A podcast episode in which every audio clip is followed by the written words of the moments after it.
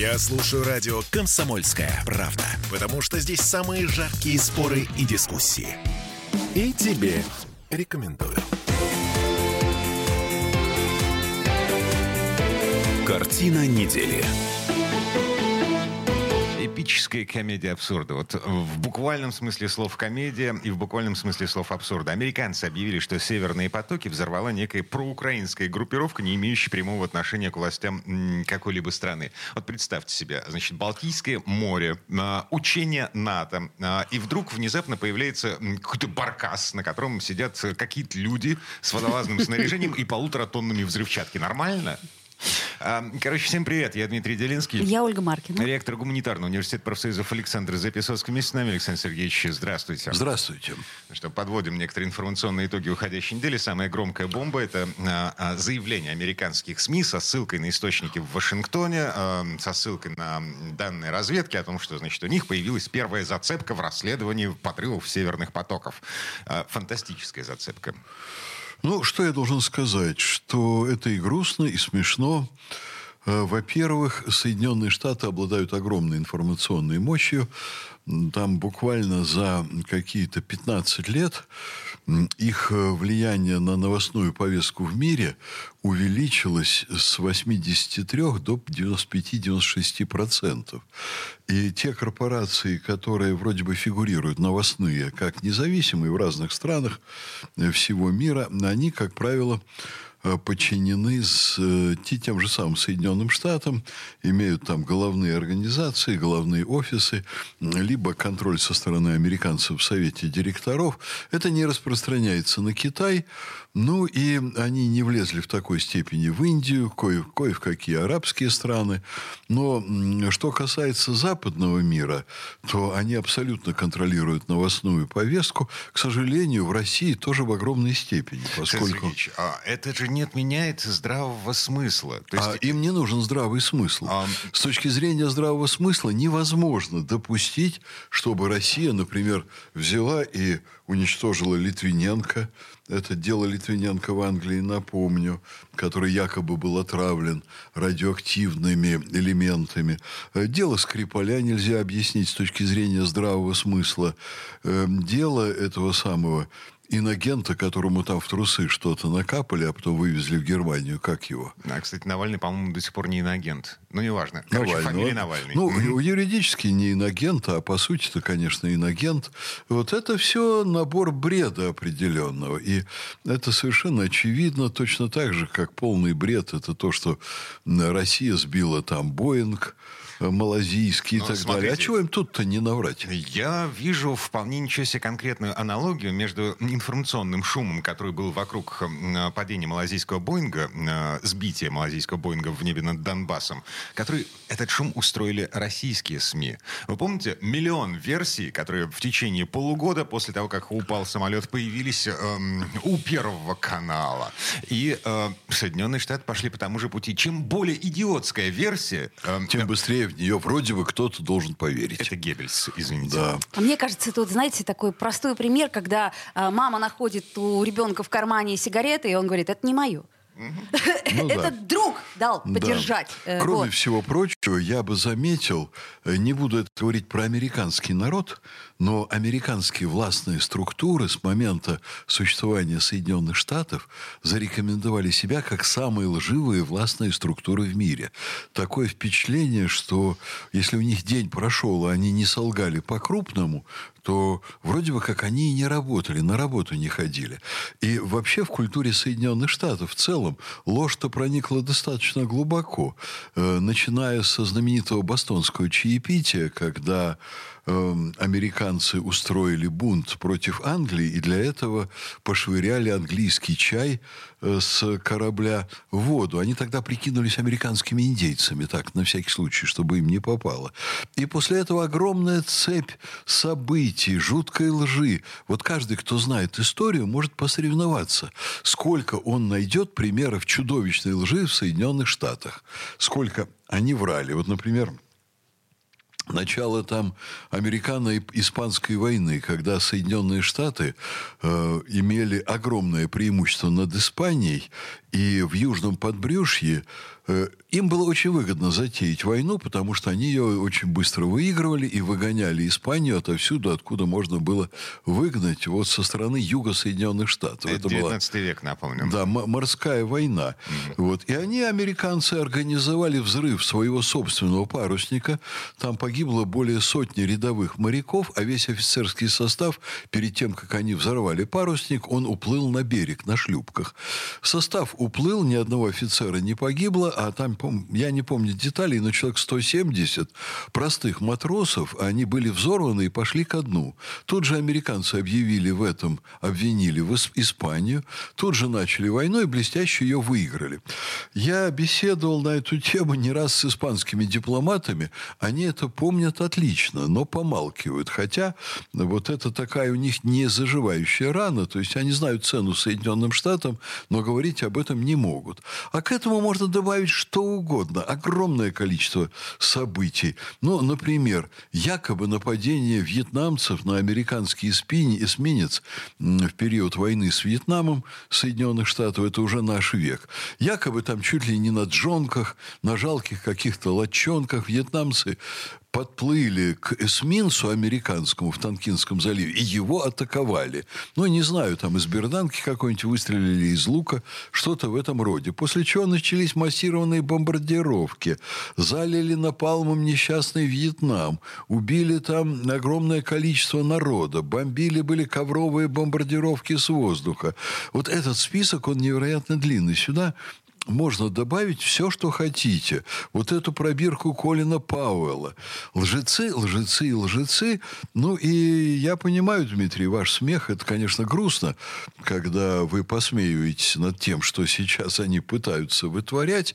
Но это все вот на сегодняшний день очень хорошо укладывается в гниение, развал и распад Запада, возглавляемого Соединенными Штатами. Честно, они уже давно ничего, да, практически с самого начала мало что, мало у кого могли выиграть.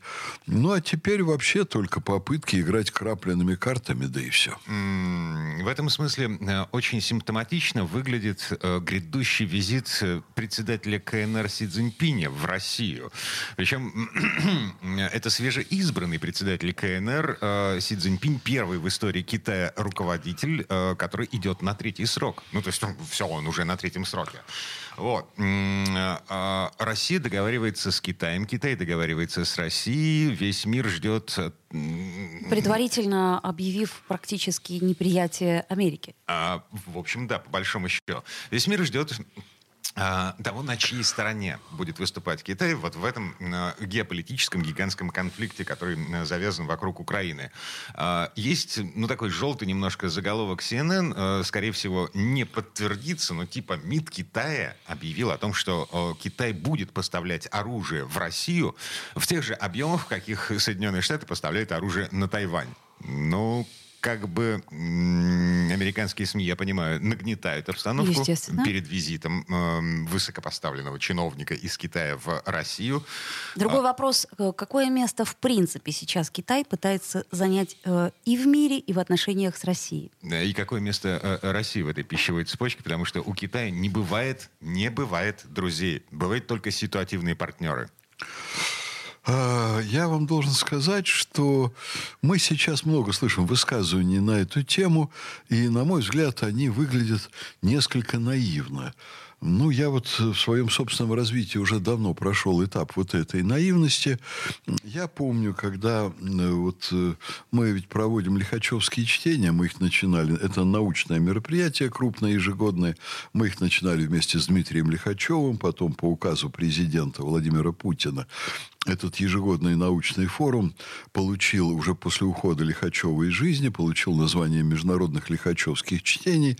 Ну и вот уже довольно-таки давно, больше 20 лет назад, достал момент, когда Министерство иностранных дел присоединилось, э, ну, скажем так, к поддержке чтения, наряду там с Российской Академией Наук, с Российской Академией Образования. И вот в нашей первой же встрече один из заместителей министра иностранных дел сказал мне, что Александр Сергеевич, ну, в общем-то, наивно думать, что в мире существует альтруизм и вообще построение отношений по принципу дружбы. Это понятно. Это Россия так еще думает, что с кем-то можно дружить. Это заблуждения, которые остались у нас с советских времен, или это наивное восприятие риторики советских времен, что тоже вполне возможно.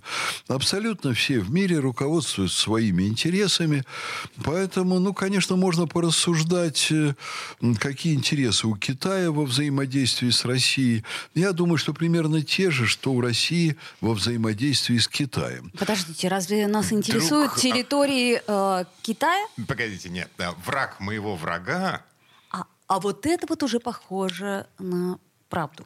А, слушайте, вот в этом месте давайте прервемся буквально на пару минут. Эм, реклама на нас наступает. Вернемся в эту студию совсем-совсем скоро. Картина недели. Я слушаю радио «Комсомольская правда», потому что здесь всегда разные точки зрения. И тебе рекомендую. Картина недели. А это мы вернулись в петербургскую студию радио «Комсомольская правда». Я Дмитрий Делинский. Я Ольга Маркина. Ректор гуманитарного университета профсоюзов Александр Записоцкий. Вместе с нами в предыдущей четверти часа не договорили про какое место Россия занимает в пищевой цепочке, складывающейся вокруг взаимоотношений Китая и Соединенных Штатов. Я напомню, Си Цзиньпинь, свежеизбранный председатель КНР, едет в Россию. Зачем? Давайте мы не будем только пугать обывателя тем, что вот мы попадем на какое-то там неудобное место в пищевой цепочке, нас будут жрать, вот жрал Запад, а потом будет жрать Китай. Вот этим пугать, э, я думаю, что широкой аудитории не надо, потому как э, существует совершенно другая логика развития международных событий. Та логика, которую понял Черчилль к концу Второй мировой войны, э, тогда англосаксы первыми поняли, что эра национальных государств, она закончилась. И наступает эра блоков, существовать надо в блоках, выстраивать блоковую систему. И тогда англичане выдвинули инициативы, американцы их поддержали, и они выстроили такую многоэтажную пирамиду, которая, ну, наверное, в какой-то степени может быть действительно похожа на цепочку пищевую. Там наверху были, конечно, англосаксы, Соединенные Штаты, и жмущаяся к ним рыбка прилипала э, Великобритания, которая уже сама по себе, конечно, никакой роли на международной арене играть не может без мощного покровителя. Дальше следовал Евросоюз, куда вообще-то Великобритания вошла, но это вот, знаете, вот коготок туда засунуть, вот именно это англосаксы и сделали для пущего контроля над Евросоюзом Евросоюзом. Ну, Там, кстати, а, Деголь... Справедливости ради, э, Евросоюз немножко позже НАТО появился. Э, я сейчас ведь не про НАТО, я сейчас про строительство структуры мировой. Ага. Кстати, Деголь был вторым, кто практически одновременно с э, Черчиллем понял, что нужно создавать вот такие крупные объединения, и Франция предприняла огромные усилия по строительству Евросоюза. Германия здесь не играла первой роли, потому что, напомню, она официально до сих пор остается оккупированной Соединенными Штатами.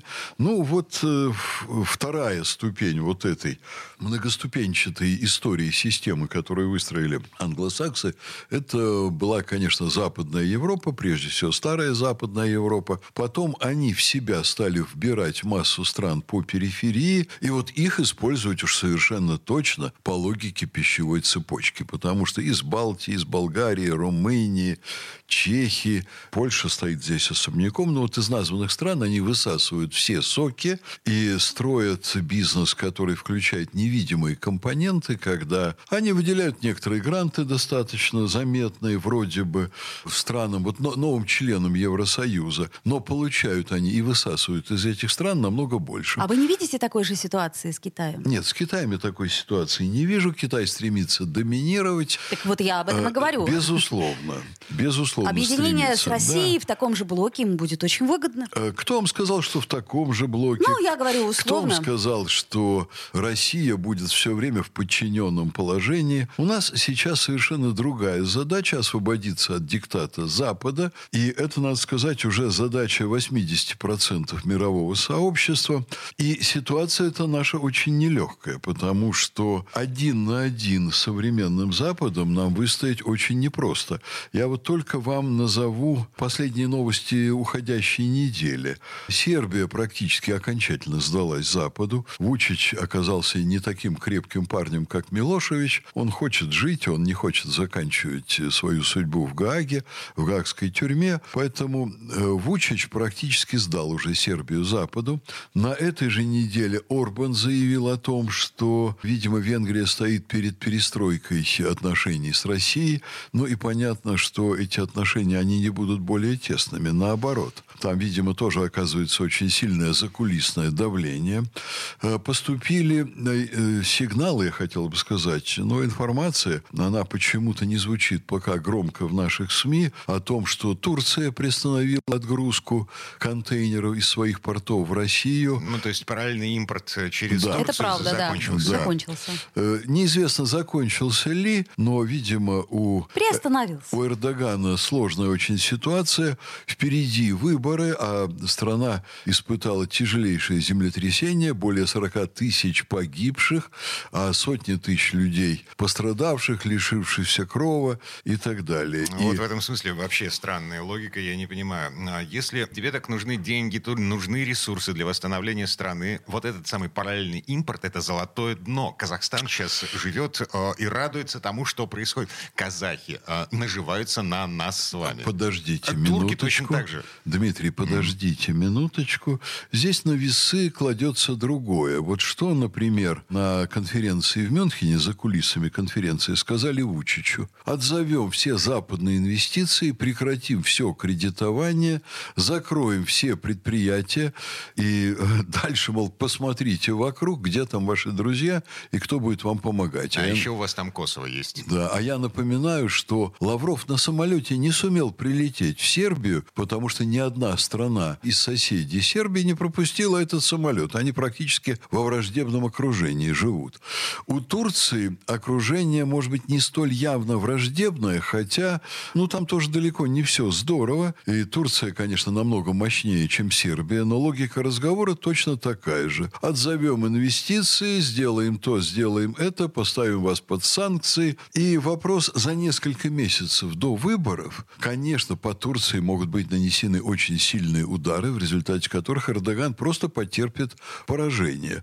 И не надо сомневаться, что у Соединенных Штатов, контролирующих пока еще мировую валютную систему, очень серьезные рычаги влияния на Турцию есть, безусловно. А вот что будет делать Эрдоган, когда он выиграет выборы, если он, конечно, их выиграет, это несколько иная история. В этом смысле он, конечно, более независим, чем Венгрия, где Орбан недавно выиграл выборы, и более независимый, чем Сербия с ее Вучичем.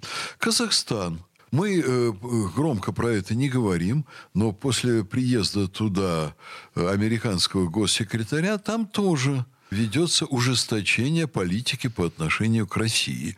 Серьезные очень изменения в банковской системе. Банковская система Казахстана намного глубже залезла в американские санкции по отношению к России, нежели это было хотя бы там пару недель назад. То есть там, э, конечно, тоже для России серьезные неприятности. Вот так шаг за шагом нас обкладывают неприятностями. И в этой связи э, все разговоры о том, что мы там попадем войдем в пищевую цепочку Китаю, они совершенно бессмысленны, потому что на сегодня у России есть реальные опасности, и опасности более серьезные. И надо заметить, что Запад, и в первую очередь Соединенные Штаты, конечно, наращивают военное противодействие России, и оно огромно по сравнению с моментом, когда мы начали спецоперацию.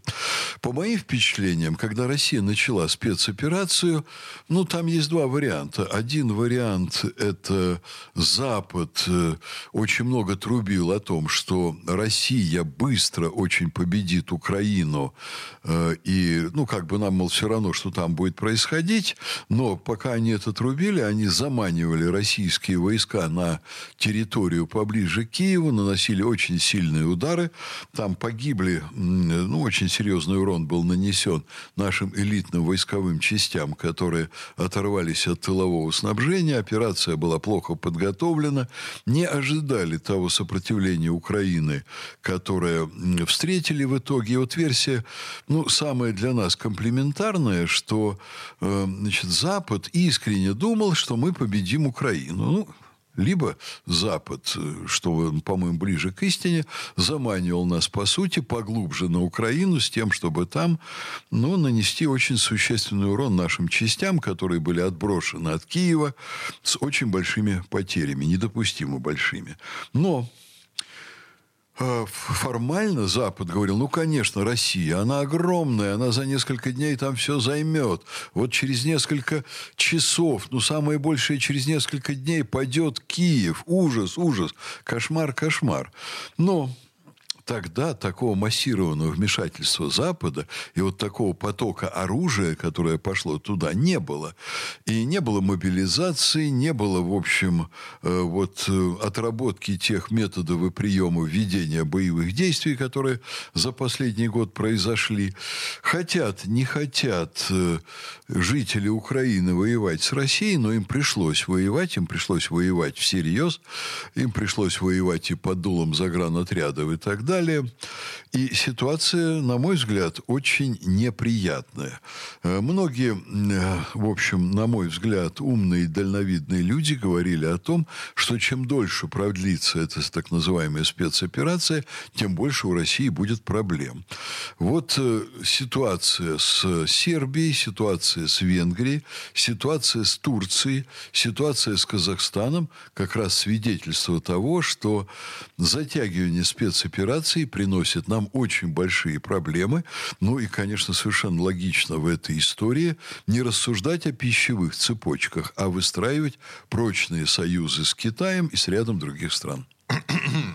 Но на самом деле время рассудит, кто из нас прав. Я, честно, не вижу э, перспектив для того, чтобы союз с Китаем э, вот именно в том понимании, какое есть у нас, у русских людей, э, союз был именно союзом. А китайцы очень прагматичны. Давайте и мы будем тоже очень прагматичны, и тогда окажется, что кроме взаимодействия э, с другими странами у нас никакого пути к сохранению нашего государства нет. Мы не можем быть одни против Запада. Пока не получается. Александр Записовский, ректор Гуманитарного университета профсоюзов. Дмитрий Делинский. Ольга Маркина. Мы вернемся буквально через пару минут. Картина недели.